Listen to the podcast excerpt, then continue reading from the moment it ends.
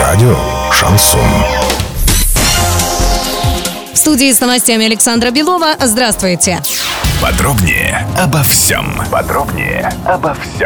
Предприятия Оренбуржья получили новую площадку для продвижения продукции. Глава области Денис Паслер и председатель Поволжского банка ПАО «Сбербанк» Александр Анащенко заключили соглашение о сотрудничестве. Документ направлен на создание благоприятных условий для развития внешнеэкономической деятельности и повышения эффективности труда на предприятиях региона. В частности, планируется продвижение международной площадки «Банк деловых партнеров», на которой предприятия области смогут размещать информацию о своей компании и реализуемой продукции, знакомиться с предложениями поставщиков, ну а также получать бесплатные консультации по банковскому сопровождению внешнеэкономической деятельности.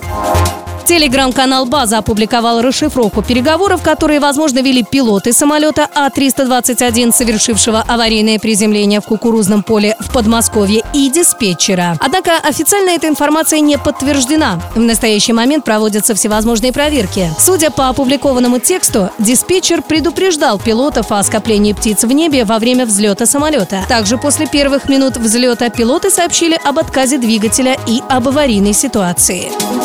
Доллар на сегодня 66 ровно, евро 73,22. Подробности, фото и видеоотчеты на сайте Ural56.ru, телефон горячей линии 30 30 56. Оперативно о событиях, а также о жизни редакции можно узнавать в телеграм-канале Ural56.ru для лиц старше 16 лет. Александра Белова, радио «Шансон Ворске».